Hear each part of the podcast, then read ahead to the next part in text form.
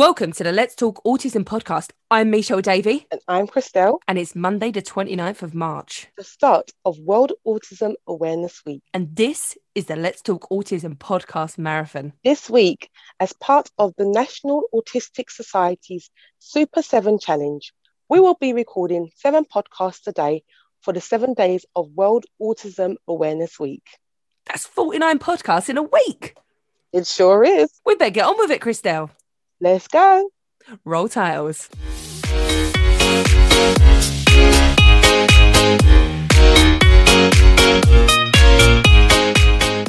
Welcoming back, we've got another secret mole, Christelle. Yes. Super excited H- to welcome secret EHCP officer mole, EHCP officer hello, mole hello, into hello, the room. How are you? Thanks for having me. I'm fine, thanks. Thanks for having me. Lots and lots of riveting conversation. We did a bit of a question and answer the last time you was on, which was yeah. really good. And that episode is one of our most highly downloaded episodes. So EHCP is a hot topic, is it, Christelle? It's something actually you're going through quite a lot at the moment, Christelle. So I'll let you lead with the first questions. well, we just got our EHCP Mr. Mole, which is um, amazing. But it took us, I think, almost two years to get that. So I think the first question is for those who are really, really struggling to get their hands on uh, EHCP, what advice can you give if your caseworker is not getting back to you, been calling, leaving messages? What can be your next step? you know what? Before I get on to that, I might have to ask you to repeat that bit. But before I get onto that, I've been that case officer, so it's quite funny to hear it. But I'm going to respond and explain so you know everyone can understand why sometimes the 20 week process um, gets delayed. Firstly, the 20 week process wasn't realistic. It, years ago, when children had statements and then the law changed and it was a conversion to EHCP, yeah, how can I put it? There's been a lot more requests for EHCP. So, how can I put it? The, the way local authorities were previously set up before the law change could only equip with the amount of statements that were there. There's almost double the amount of children that have got EHC plans now. And the, the local authority team is relatively the same. So, that's already slowing down work. Secondly, um, assessments from educational psychologists, occupational therapists. Um, not everybody's got a good amount of therapists to do assessments. So then assessments get delayed. So if, for instance, you're meant to have an assessment, but you know, so we're in week six to eight, the reports should be coming in. All of a sudden now you're in week 16, 18, and you're getting ready to, you know, you should have sent the draft out. However, you're still waiting for an EP assessment. If the local authority case officer drafts your plan, and it's still a really good plan. You know, you've got school reports, you've got a lot of reports. The families will still be unhappy because there is no EP report. You know, so in order to please everybody, we want to make sure that all reports are in, and that can also cause a delay.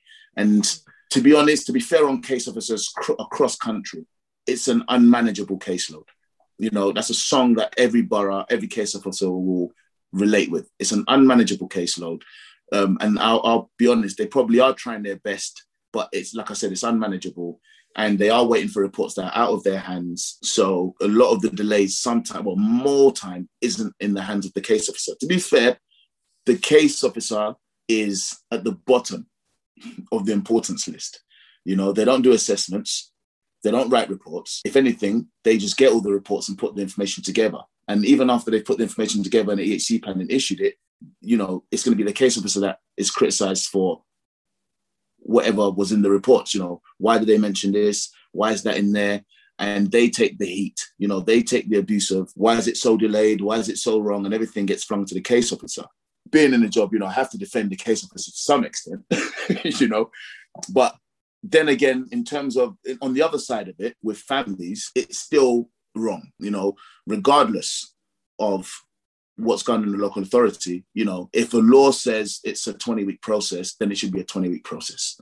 You know, and the government should facilitate local authorities so that they can maintain the promise of 20 weeks. In all honesty, for if, for example, your EHC, so if if your case officer is not responding or your EHC plan's gone above 20 weeks, if it's 21 weeks, 22 weeks, it's not that big a deal. No one's really gonna listen. However, it's whoever shouts the loudest gets heard.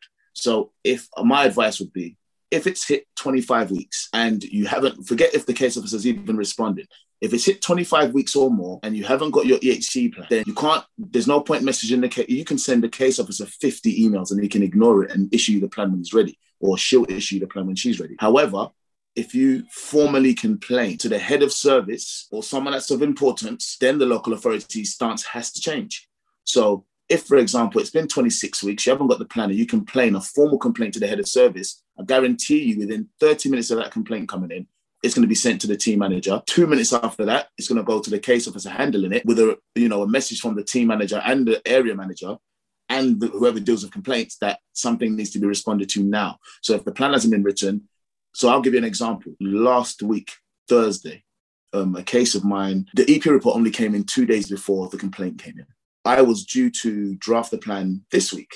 So, you know, maybe what, two weeks after the report came in, because I've still got a batch of cases that I need to draft. So my plan was, all right, let me get this batch out. And then next week, I'll do this one because the reports are in. There was a formal complaint made. As I said to the head of service, it came to the team manager. I got a phone call at 7 p.m. from the team manager asking me to please, if possible, draft the plan tomorrow and issue the plan tomorrow. So you see that that went from them waiting however many weeks for their plan to making a formal yeah. complaint and getting the plan the next day. You know, so it is it is a bit of a shouting game. Not that you need to be an irritating parent and call every day, email twenty times a day. It's not that kind of shouting. It's yeah, as long as you've got it. Yeah, as long as you've got proof that you tried to correspond with the case officer. You know, what's give me? Can you give me an update? And they've told you something. If then again you're waiting again, you try them again. If after you've tried twice, and the promises keep being failed, or you're not getting a response, then my advice would be to formally complain to whoever the head of services of that department. And I guarantee you, you'll get a response within 24, 48 hours, and you'll probably get your plan within a, a week.